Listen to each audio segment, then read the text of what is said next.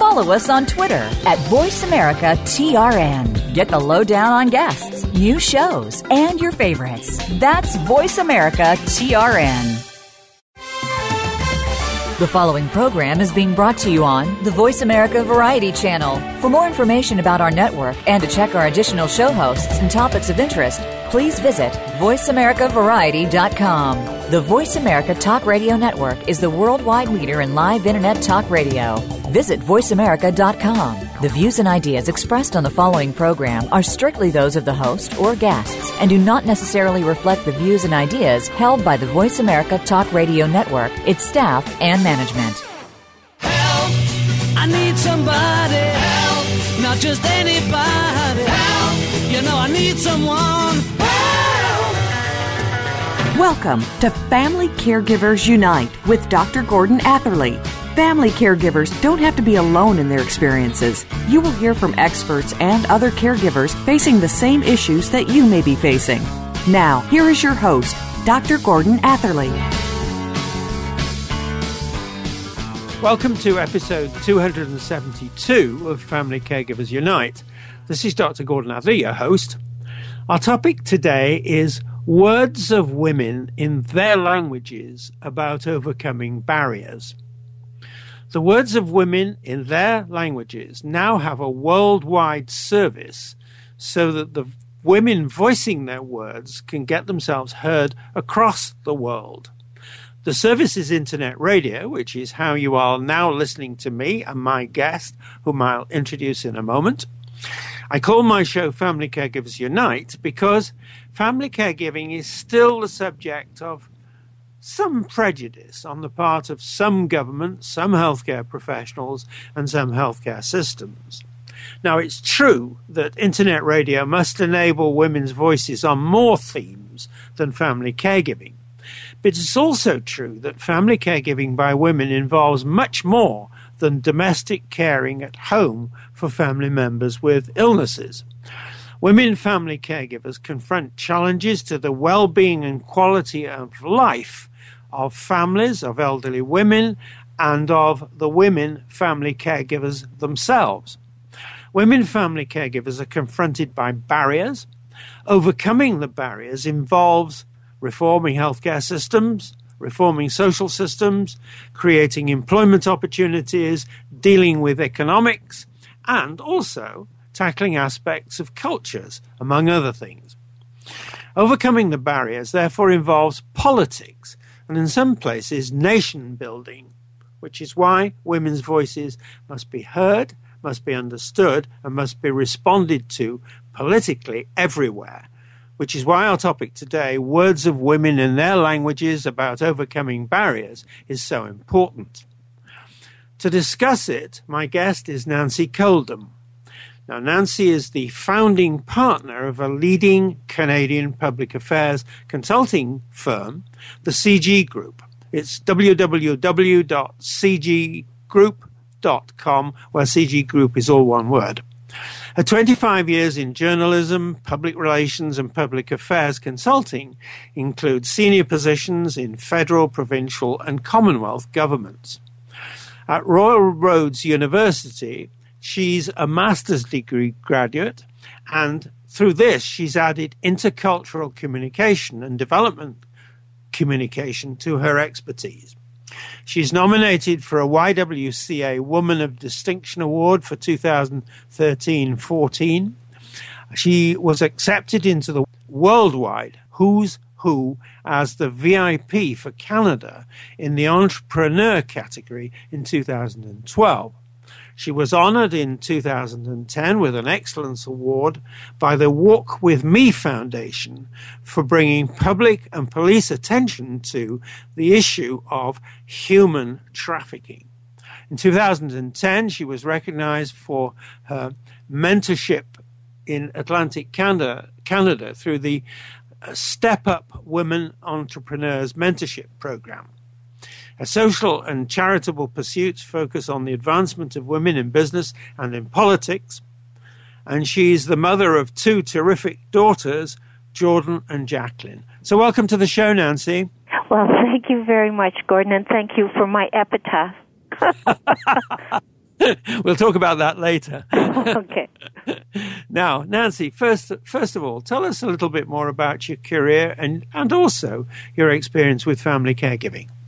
For sure, for sure. Well, you know, Gordon, I think my career's had the usual twists and turns as most people's, and um, I have to say it's been my experience that a career isn't a linear thing. It's rather an intricate journey, and as I tell my wonderful daughters, there's no correct question, answer to the question, "What do you want to be when you grow up?" Because it's sort of a an art of of negotiation, isn't it? Um, okay, to answer the question, I, I have to confess, I really fell in awe of the art and science of human human communication when I was a, a kid studying journalism at Carleton University in Canada's national capital, way back in the 70s. And in fact, I think I was so privileged at that time because Marshall McLuhan actually came and spoke to our class. Um, when I graduated, although I had, while studying, been just in love with radio, I ended up in print, uh, both with Canadian Press Wire Service for my uh, on my co-op, and later as a speechwriter for a cabinet minister. So journalism became a vehicle for my passion as a storyteller and a story collector. And it led me to Australia, where I worked in public relations for their International Year of Disabled Persons campaign, where I also got the chance to conduct media training for Aboriginal leaders and work with the Ministry of Science and the Environment in their early campaigns about educating people on the importance of, of protecting our environment. So um, it's been a career that's been uh, full of good luck to be able to interact with people of diverse cultures and diverse backgrounds and um, when I got back to Canada, I became an entrepreneur, which again, from the social context, wasn't an accident. By that time, late uh, early 80s, women in North America in particular were entering entrepreneurship after having bumped into the proverbial glass ceiling in, in, in normal business. So, and then as as far as caregiving, um, I'm one of of a large family. I'm the uh, was the eldest, responsible for my younger siblings starting as early as 11 uh, because I had a career mom. So I have to say, both in career and maybe I learned it as a early caregiver myself, but uh, it was multitasking and resourcefulness that ruled the day. Right. Now, I want to take you from your own uh, work in entrepreneuring, your own entrepreneuring, to the question of your research which is called Rwandan Women Entrepreneurs, the Gendered Enterprise of Nation Building. Please tell us more about that. Thanks, Gordon. In fact, first thing I want to do is thank you for actually having read it, and and yourself um, becoming enthralled with the story of these re- remarkable women and this incredible place called Rwanda. I can tell you when I first chose Rwanda as the topic of my thesis, people were were shocked. They they didn't think I'd actually be safe in going over there, and in, and in fact, they couldn't be further from the truth. And I'll explain why. Yes, you say Rwanda, and for most people, it's recognized for the 1994 genocide and a period of, I'd say, roughly 100 days that resulted in the slaughter of almost a million people, mostly the male population. So overnight, the economy collapsed. And now, Gordon, almost two decades later, you see Rwanda is the third most robust economy in Africa, and everybody, I think, should be asking why. And the answer I discovered was it's women. Rwanda has, um, unlike many countries in Africa, um, tapped into this incredible resource of, of women and particularly in a post genocide economy, they have created, just become an undeniable force of nation building, building what the, most African nations do not have, and that is a vibrant um, private sector.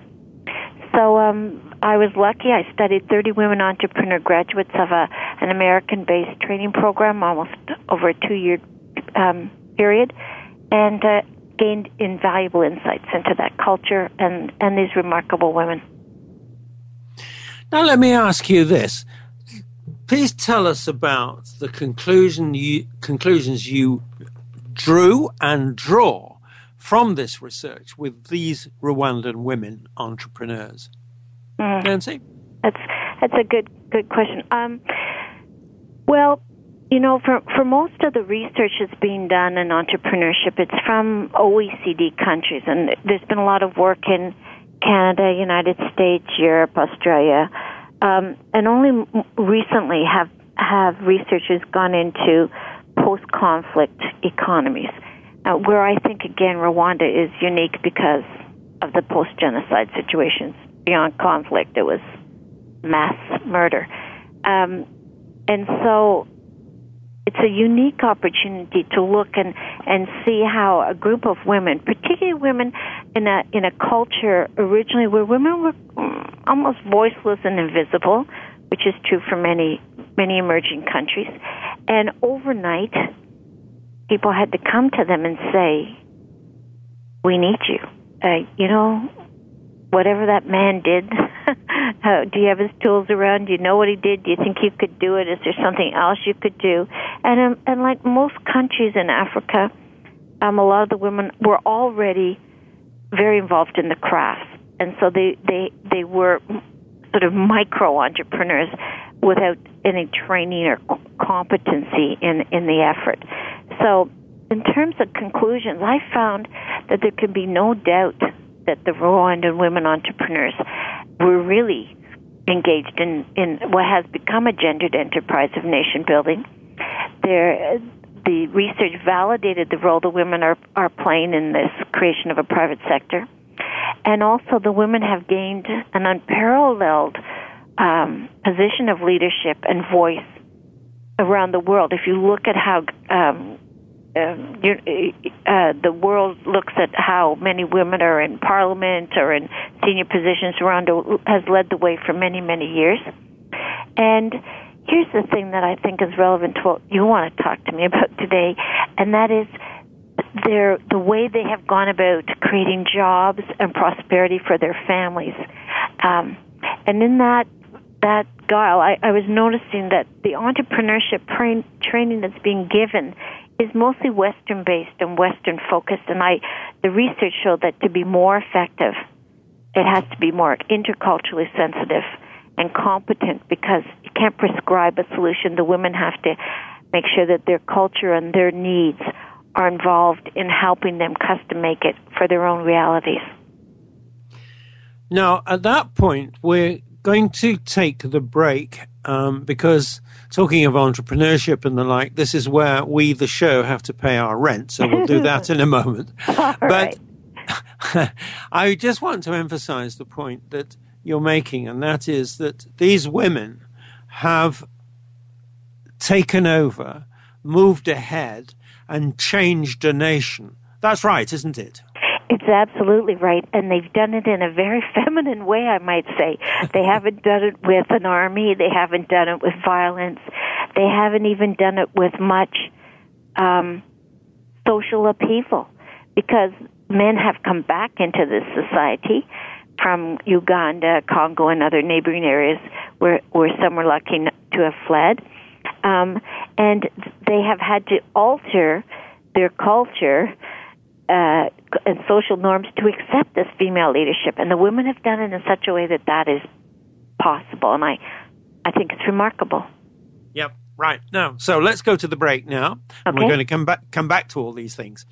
Um, this is Dr. Gordon Atherley, and my guest is Nancy Coldham. You're listening to Family Caregivers Unite on the Voice America Variety and Empowerment channels and CJMP 90.1 FM Community Radio. Please stay with us. We will be back.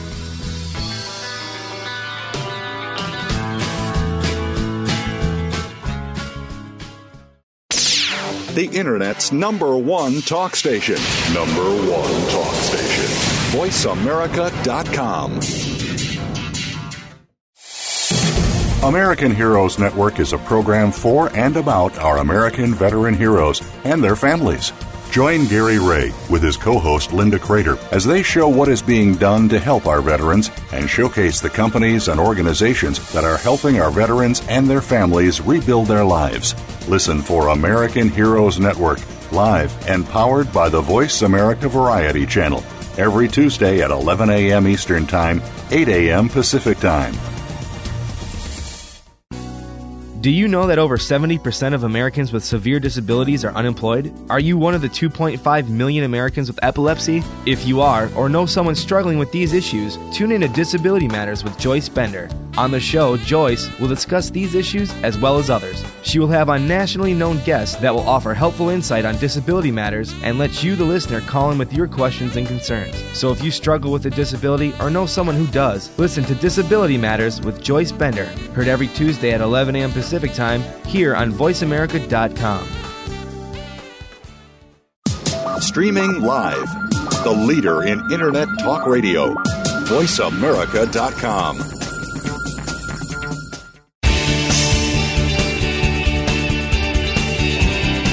You are listening to Family Caregivers Unite with Dr. Gordon Atherley. If you have any questions or comments about our program, please address them by email to docg at familycaregiversunite.org. Now, back to Family Caregivers Unite.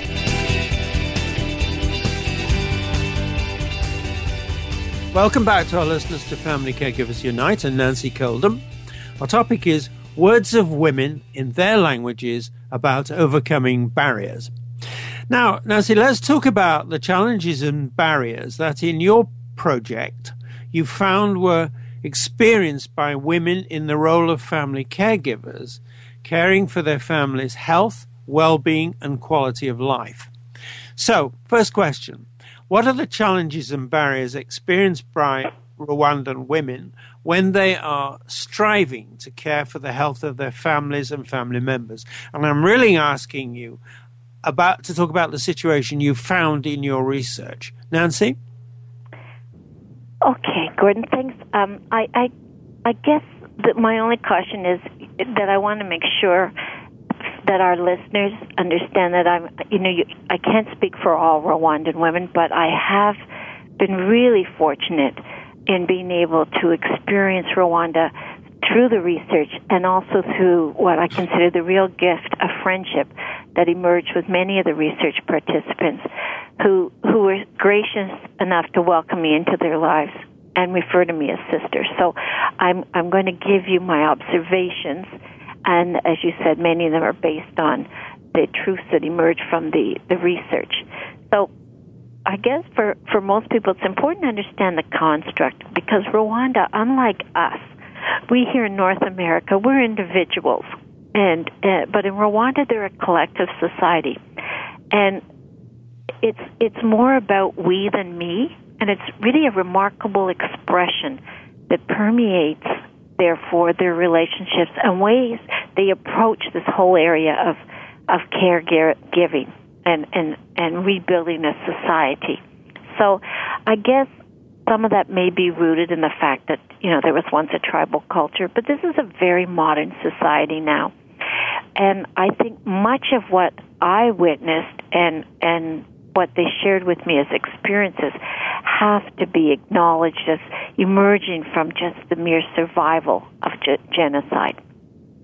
So, Gordon, when you ask about the the barriers and the challenges these Rwanda women face, it's it, you have to put initially that the initial challenge is actually creating a family, rebuilding the semblance of a family unit, and I've heard from many of the of the of the women in the in the research group that they lost mothers, fathers, brothers, sisters, siblings, and many actually took on orphans.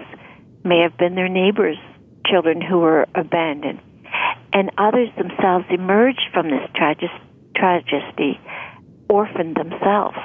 So, the first call to action that I, I hear them tell me about is actually having to make a conscious decision to put the horror behind them and to reach out and reconstitute a unit that we know as a family. And and they're not necessarily mother, father, son, daughter, right? Because there may not have been a father or a husband around. And so the initial priority and the initial challenge and barrier was just the mere ability to feed yourself, clothe yourself, to have a roof over your head. You had to find a way to earn income. And um, I think that reality, that the, the challenge and barrier was sort of survival beyond our comprehension.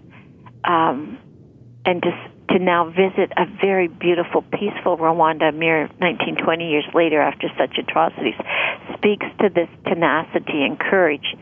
So the you know the first things were just basic necessities of of those elements that we take for granted, and much of it, of course, was aided by the uh, Rwandan government. The, the government of uh, Kagame has received some criticism of of recent. You know, you may have read it in the, in the articles of, of some of the journals around the world. But I have to say, having been there and having researched this, mm, I think Kagame has pulled off a miracle and um, created created um, again a sense of a benevolent government as well that could not afford to fund all the solutions, as often is the case, at least here in Canada and some more social leaning governments. But they actually had to work to just empower people to mentor each other and find the wherewithal to create create solutions. So I don't right. know if if that answers your question. Yes, it does, and it leads into the next one. I'm going to ask you about Rwandan women and the challenges and barriers they experienced when they were striving to care for the well being and quality of life of their families. And I'm going to link that by saying, and you may or may not agree with this, that well being and quality of life are to do with income, with money, with being able to support the family and themselves financially and that's where I make the link with entrepreneurs. So let's talk about challenges and barriers and also say whether you think that the link I've made with entrepreneuring is actually relevant to the oh, situation oh, you're describing. Absolutely. And, and I, there we couldn't be in more agreement.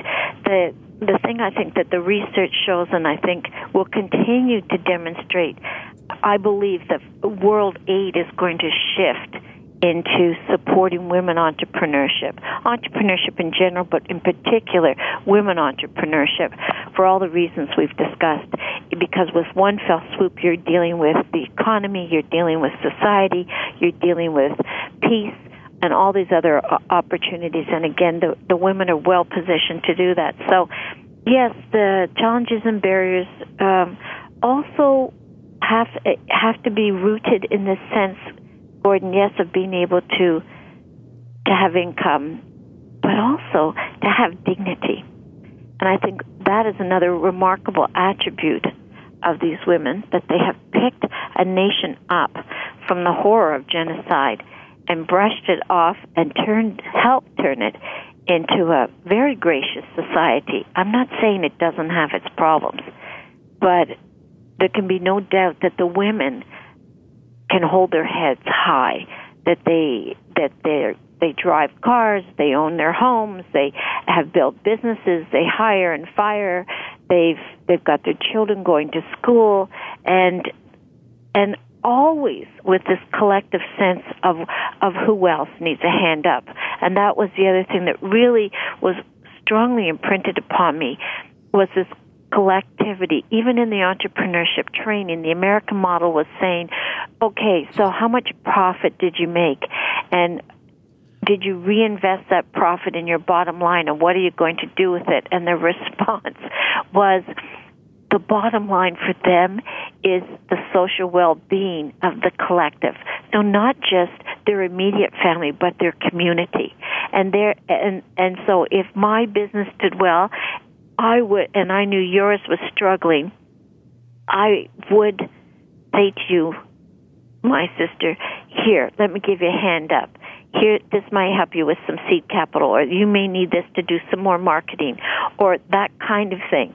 And of course, it rather unheard of in terms of how we would measure success, but for them, that was very normal and and very um, culturally correct in terms of advancing everyone. And I think that too is, is something, and here we are not, you know, in the shadow of, of the death of Nelson Mandela, which will go on for years, recognizing what he said. He said, um, you know, Africa has arisen from apartheid again on the shoulders of its women because again it was a society that the, the men had gone missing or or we're incarcerated or whatever. That it's it's you give a woman a hundred dollars and she shares it with her community. She just doesn't put it in a suitcase and hightail it out of town.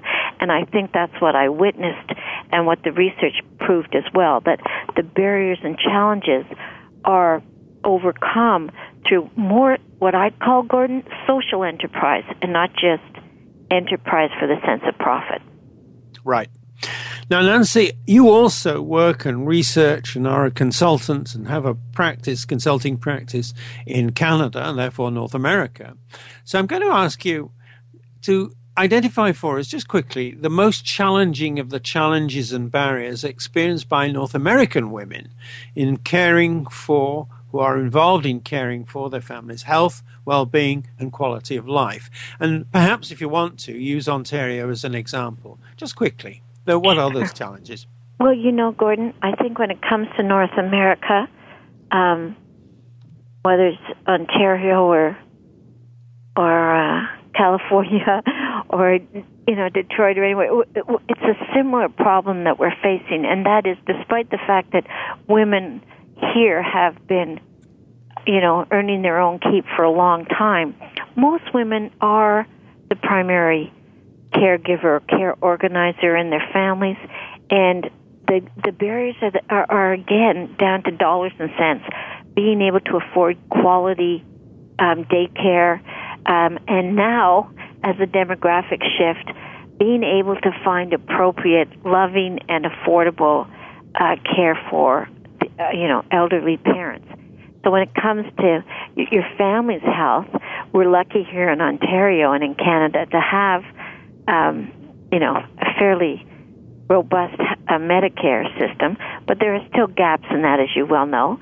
And and so, you know, what do we do? And and as an entrepreneur, one of the first things I did was make sure that I could offer myself and and most importantly my employees extended health benefits, so that you know they would have extra extra uh, coverage for things that aren't normally under Medicare, and also extra time off, that was paid for disability or for family care needs. But the the well-being piece of it is what you said earlier. I mean, you, you can't be distracted uh, from from the big task of being a breadwinner when you you've got these extra concerns, and money's always the the biggest barrier because not everybody um, can afford the extra benefits, and also they don't know where to go to get the kind of care that is important. You know, here you have to get on a waiting list to get a parent into a in a into a retirement home or a senior's home. You have to be on a waiting list to qualify for, you know, home care. And um, I know myself, I'm way past the the time of having nannies or live-in care for children, but um, you know, watching two parents go through this process and helping my mom in particular in the last three years um, die um, was heartbreaking because that's the first time you realize where the gaps are. And um, so I guess the the big thing is knowing where the resources are and having the wherewithal to be able to afford to provide that well-being for those who have loved you over your lifetime.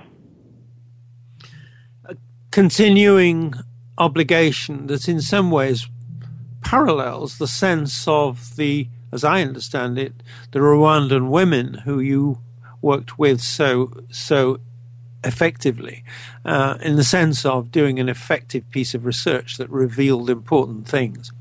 Now, it is time where we have to take the break, so we'll do that now. This is Dr. Gordon Atherley, and my guest is Nancy Coldham. You're listening to Family Caregivers Unite on the Voice America Variety and Empowerment channels and CJMP 90.1 FM Community Radio. Please stay with us, we will be back.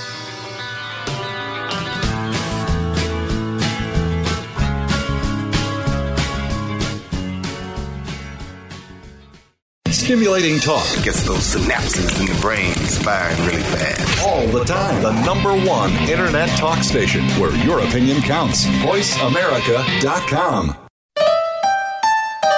How do you know if you're living with an addict? If you think you know all the recognizable signs, you probably don't. If you're listening to and reading from the so called experts, you probably don't. You need to hear from a parent, just like yourself who has been there and can tell you what it's like firsthand. Please listen to Afflicted by Addiction with Bradley DeHaven. Our program is heard every Tuesday at noon Pacific Time, 3 p.m. Eastern Time on the Voice America Variety Channel. It just might save your life or the life of someone you love. Many people are seeking to make a difference in the world, but few actually have the tools to do so. Every week, host Mary Beth Lodge and her guests will have you thinking forward and will give you the tips to keep your life, goals, priorities, and choices on track. The result is an easier, happier, and more inspired life. The name of the program is What Matters. Tune in every Wednesday at 9 a.m. Eastern Time, 6 a.m. Pacific Time on the Voice America Variety Channel. What really matters is the positive changes that you'll bring to your life and the world just by listening. The Internet's number one talk station. Number one talk station. VoiceAmerica.com.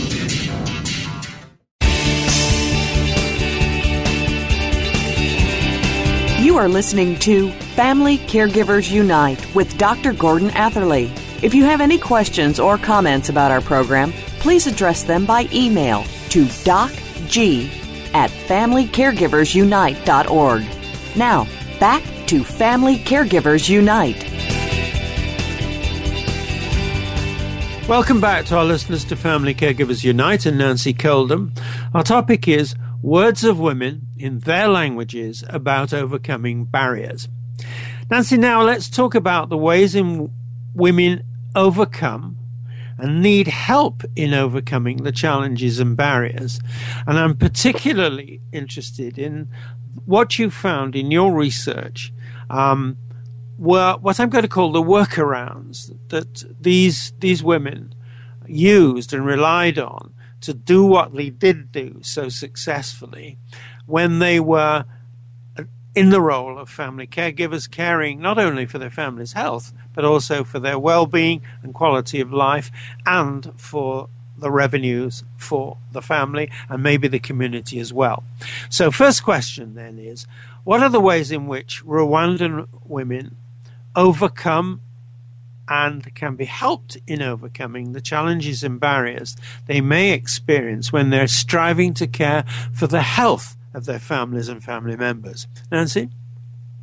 There's such big questions. Um, you know, this is one of the things when you're walking the streets of Kigali, which is the capital city of Rwanda, or you're sitting in one of the women's cafes and watching the people go by and, and really observing society in action there.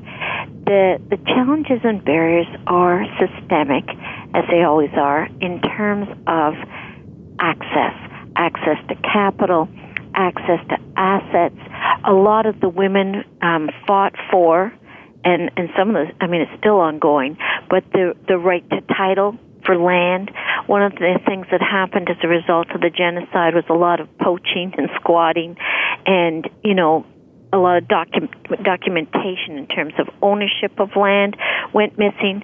So there was all that that had to be dealt with, and a lot of people, a lot of the women would say, um, you, you know, they couldn't get a bank loan. So, the where do you where do you get an angel investor in that kind of an economy? That, that's not easy, and so that's where the sisterhood comes in, and that's where as somebody succeeds, they see the next one coming along. And and these are not necessarily people who are family; they're friends. And that's where you go back to the collectivity of this culture and the and the strength of this sisterhood that is just breathtaking, uh, wonderful to witness. Um, the the issue of access to capital, of course, becomes more important too when you see that in, in countries like Rwanda, a lot of people don't have bank accounts. They earn their money, they keep their money. It's not institutionalized because, of course, in a lifetime they've witnessed banks and an economy collapse. So there's not that kind of of, of uh, faith in the system.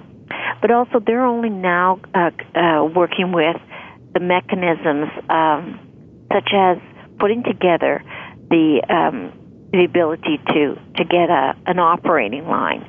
Um, many people there uh, wouldn't have a credit card, uh, and you uh, you can see the, the the companies trying to get in now and, and encourage people to have credit. So.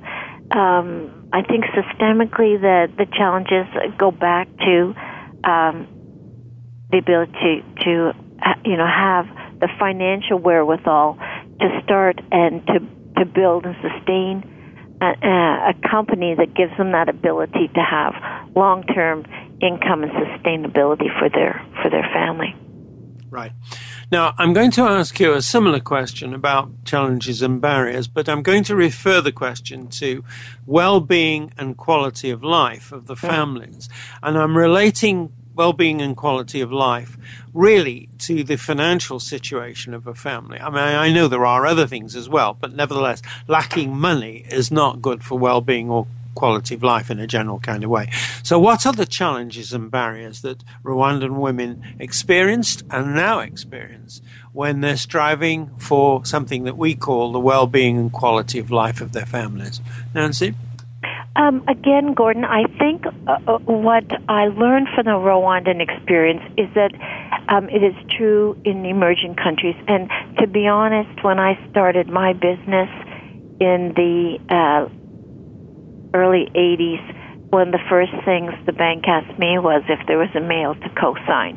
So, although it looks pretty shocking in 2013, 2014, uh, we can't protest too much. Uh, you know, the, uh, a lot of these things um, are again cultural, and so why it becomes a bigger barrier is if the men have uh, been killed, and if the family holdings were held in the father's uh, name, then the, the first thing you have to do is reclaim the asset, the land, the house, the buildings, whatever. Uh, much of this was done again with the assistance of the government. They had put together um, um, bodies to, to help people do this, uh, you know, uh, quasi judicial um, entities. Uh, they had an acronym for called FARC for them, and, and they helped them. But then again, to to make money, everybody needs a bit of money to start. So where do they get it? So it takes a long time to go from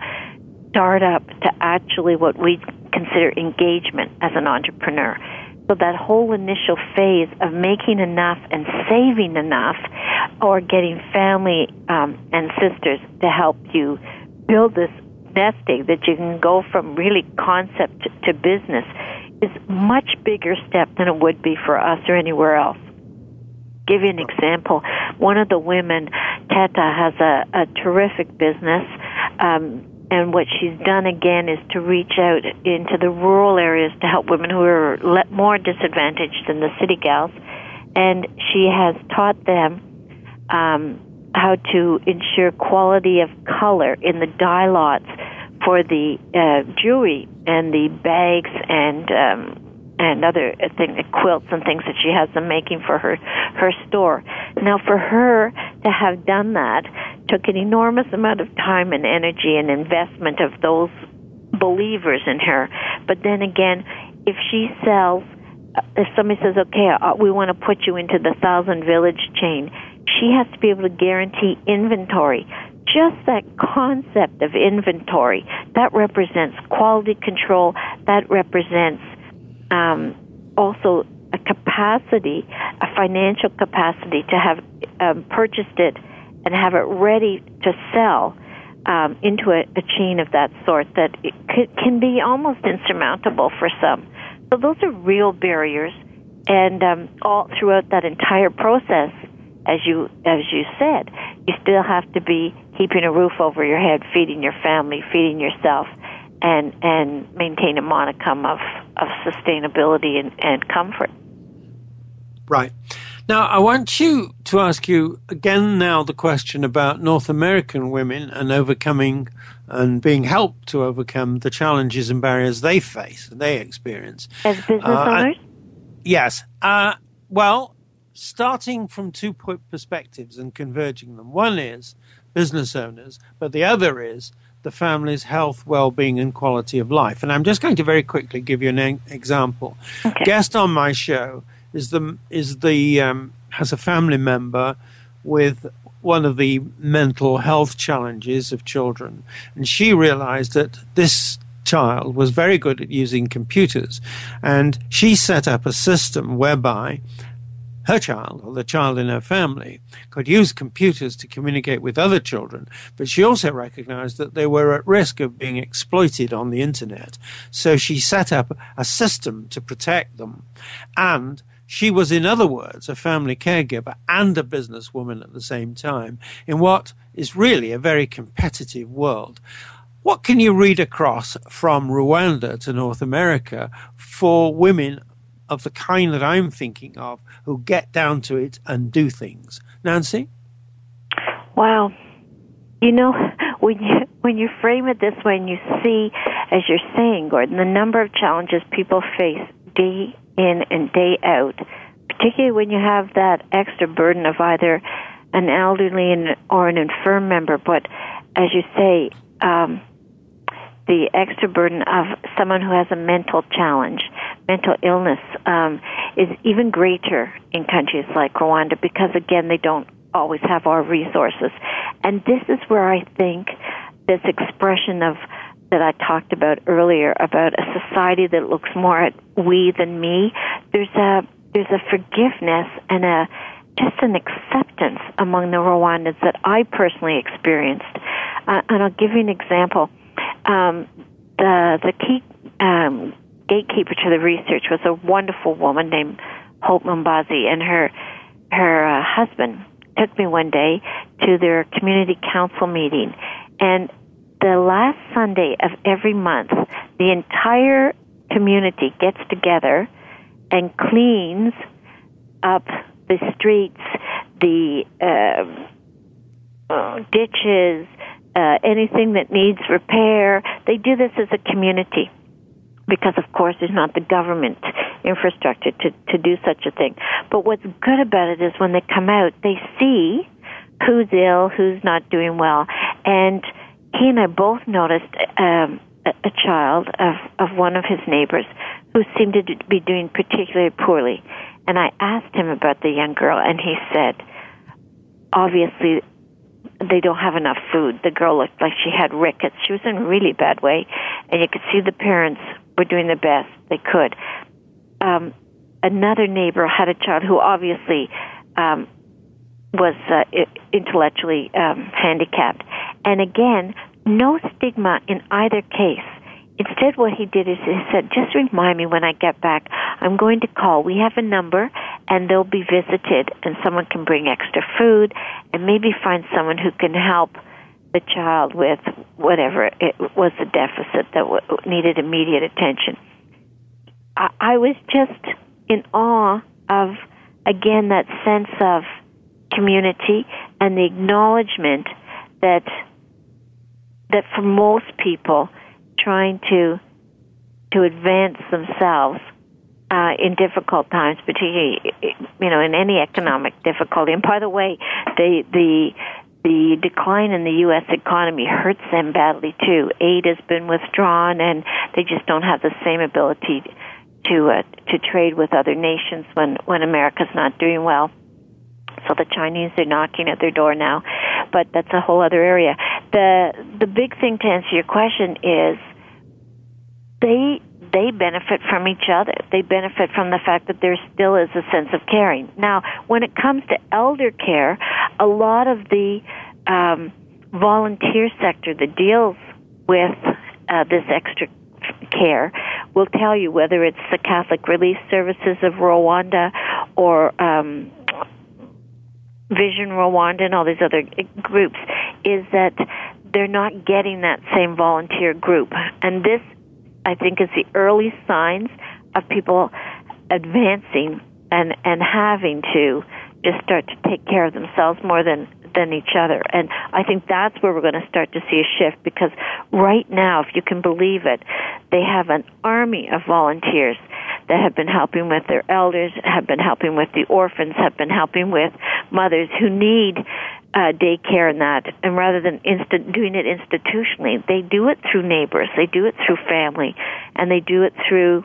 I, I, I watch the kids go to a daycare um, at a local church that was seemed to be very well run, immaculate, and, and good care, and, and all that kind of stuff. So, the long rambly answer is, I think as a, as what their solution has been is to self-identify issues, to reach out as good neighbors, to reach out as as um, as compassionate uh, members of a community to help each other with those extra efforts. And um, as that deteriorates, because government does start to intervene, I saw.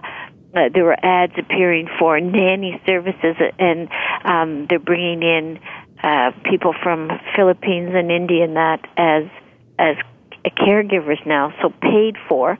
Now I can tell you, you can get um, somebody from the Philippines. Um, they even had somebody who had um, ad- advertised from New Jersey, so I don't know, but they were willing to live in or live out for as little as a hundred to three hundred dollars a year. And the more that starts to happen, as you know, what'll ha- uh, people will stop, you know, volunteering and just let people handle it themselves right. financially. Right. Now, we're going to do the break now, and we're going to come back to another broad question, which is really what makes what remains to be done. But I guess what I'm taking from you is that sense of where the community should now be, what the basis of the community should now be in North America yeah. for handling handling the kind of things that um, need to be handled in our society. Yeah. But anyway, let, let's go to the break. Good point. This is Dr. Dr. Gordon Atherley. My guest is Nancy Coldham. You're listening to Family Caregivers Unite on the Voice America Variety and Empowerment channels and CJMP 90.1 FM Community Radio. Please stay with us. We will be back.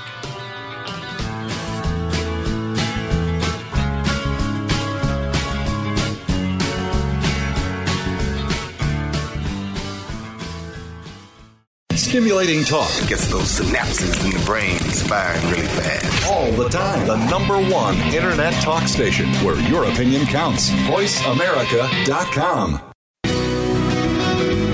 Voice America Network proudly presents The Catherine Zox Show for women, men, children, and families. Catherine magically combines her compassion, experience, and talent to bring listeners a show that's upbeat, informative, and yes, a little sassy. Tune in every Wednesday at 7 a.m. Pacific Time, 10 a.m. Eastern to The Catherine Zox Show on the Voice America channel. In the spirit of Have Couch Will Travel, Dr. Carol Lieberman creates a haven of sanity in an increasingly insane world. Each day, we are bombarded with news of events that have never crossed our wildest nightmares. Society is spiraling out of control, and everyone is reeling from it. But now there's an answer. The best way to keep sane in this insane world is to tune in to Dr. Carol's Couch on Voice America. Dr. Carol, a certified media psychiatrist, will broadcast live from her Beverly Hills office every Tuesday at 1 p.m. Pacific Time. Call or log in and get help with whatever is sending you reeling whenever you need a soothing voice to calm and advise you. That's Dr. Carol's Couch every Tuesday at 1 p.m. Pacific Time here on America's Voice, voiceamerica.com. The Internet's number one talk station. Number one talk station. VoiceAmerica.com.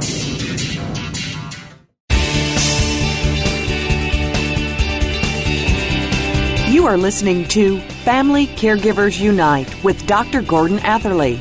If you have any questions or comments about our program, please address them by email to docg at familycaregiversunite.org. Now, back to Family Caregivers Unite. Welcome back to our listeners to Family Caregivers Unite and Nancy Coldham. Our topic is words of women in their languages about overcoming barriers. Now, uh, Nancy, I'd like you to talk about the things you would like to see done to advance help for women in overcoming challenges and barriers. And also um, to talk about things that others and other systems should do. So now let's go to the very first question. What more would you like to see done by healthcare systems? Well, Gordon, that's certainly a big question in, in both sides of the North American border, not to mention globally, um, particularly with our, our sort of gray tsunami that's about to pounce upon us all as the demographics demonstrate. But I think there's something that we in North America in particular could learn from some of these emerging cultures and countries. And and that, I hope we learn it before we strip them of, of the gift of this sense of community. And that's what we were talking about not just a, just a few moments ago. you know, I remember as a child that when my parents moved us into this beautiful new subdivision, the the parents had gone to the developer and said the kids need parks and he said okay i'm prepared to give these three areas and it was the parents that raised the money my father is a survey engineer he surveyed the park and they he did the layout and that money that was raised built um, a beautiful, uh, uh, three beautiful parks. And guess what? There was no vandalism. There was no uh, crime in the park because the community owned it. And that's one of the things I saw in Rwanda. The healthcare system is about you know prevention. It is about being well, and part about being well is feeling safe and being fed and knowing you're cared for and knowing you fit. And that also talks a bit about this issue of what we do with people who don't quote fit. And I think we could learn from that. In terms of what I myself would like to see championed is that we take away this these silos in healthcare and this institutional machinery and we reconnect it by turning it upside down and letting the system be viewed and perhaps driven by the consumer's need. And and if we could begin to do that, and surely by now the technology permits it, I think we'd have a more efficient and a less expensive healthcare model that met the needs uh, uh, real in real time, and and that's a big gap. Right. Same question. What more would you like to see done by social systems, Nancy? Again, I would turn to the the experience um, that the research taught me in Rwanda, and I think our social system is broken. The same way we scream about the need for infrastructure, I think we need to look at our social infrastructure and revisit it first through uh, perhaps even something like a contract. Uh, uh, you know, just a something that we could all agree to and and rebuild the social system through a true social contract where we we know um, and research has taught us, and the, certainly the statistics around crime tell us that the disenfranchised don't have anything to lose. And so, if you want a strong social system, you're as strong as those weak links. And that, to me, gets back to linking education to our social system, the same way we link, you know, the financial sector to our to our econ- economic infrastructure. We have to make sure that people get the get a good education and therefore have more possibilities because those who don't have a job and who can't get a job and you know what what is there? That's when your social systems begin to break down. Right. Now what final question the key one. What more would you personally like to do? Nancy you know, Gordon, the one thing that the the master's degree permitted was it, it gave me an education in terms of of how much there is for we lucky North Americans to do. We live with such excess that it's breathtaking. And what I'd like to do is actually help give a voice to the women. I love this idea of community building through internet radio. I think what you're doing is a gift. Um, I am in the process of establishing a social foundation uh, and to raise money to help fund the dreams of the Rwandan women entrepreneurs. Um, and I guess lastly, to um, to be able to continue to make a difference by listening and um, providing a voice and using my own skills as a story collector and storyteller to be sure we're all alert and aware to how much more we should do as global citizens. Taking the word or the phrase global citizens and turning it back, that means that we have things to learn in North America. You've already said that. Um, we also have to look back at our history because in North America, there was in the early days a good deal of community because there was not much else. There wasn't a big system. And therefore, um, all the all the things that the Rwandan women have done really represent a pattern of development, and all of us, they and us, now need to be understanding the next step. And you've said it, thank you very much. But I think that internet radio gives the chance of those voices to get out, to be heard, for the arguments to be made and where human language isn't a barrier in the sense that we can broadcast in any language as long as the host can cope with the particular language, which means that we can start training people in countries like Rwanda for their own broadcasting system. Now, obviously, I'm biased in the way I look at these things, but I think there's a broader principle there, which is learning from each other and applying things that we know work, but modernizing them in such a way that they work in our complex technological and sometimes overly bureaucratic and uncaring society. Now, on that particular point, which sounds a little bit negative, I want to thank you very much.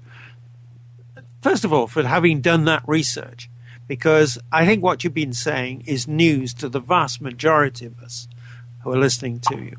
Um, I want to thank you for sharing us with us your in- experience and your insights and also your advice. And I want to say all success to you in your work because it's important. I want to say thank you to our listeners. We'd like to hear your comments on this episode. And from our listeners, I'd like to hear about ideas for topics or if you're interested in being a guest on the show. Our next episode will be kitchen safety and family caregivers. Please join us same time, same spot on the internet. Talk to you then. Thank you again for joining us this week for Family Caregivers Unite with your host, Dr. Gordon Atherley. Please tune in again next Tuesday at 10 a.m. Pacific Time, 1 p.m. Eastern Time on the Voice America Variety Channel. And until then, we hope our program will help make the coming week easier and more hopeful. And I do appreciate you being right.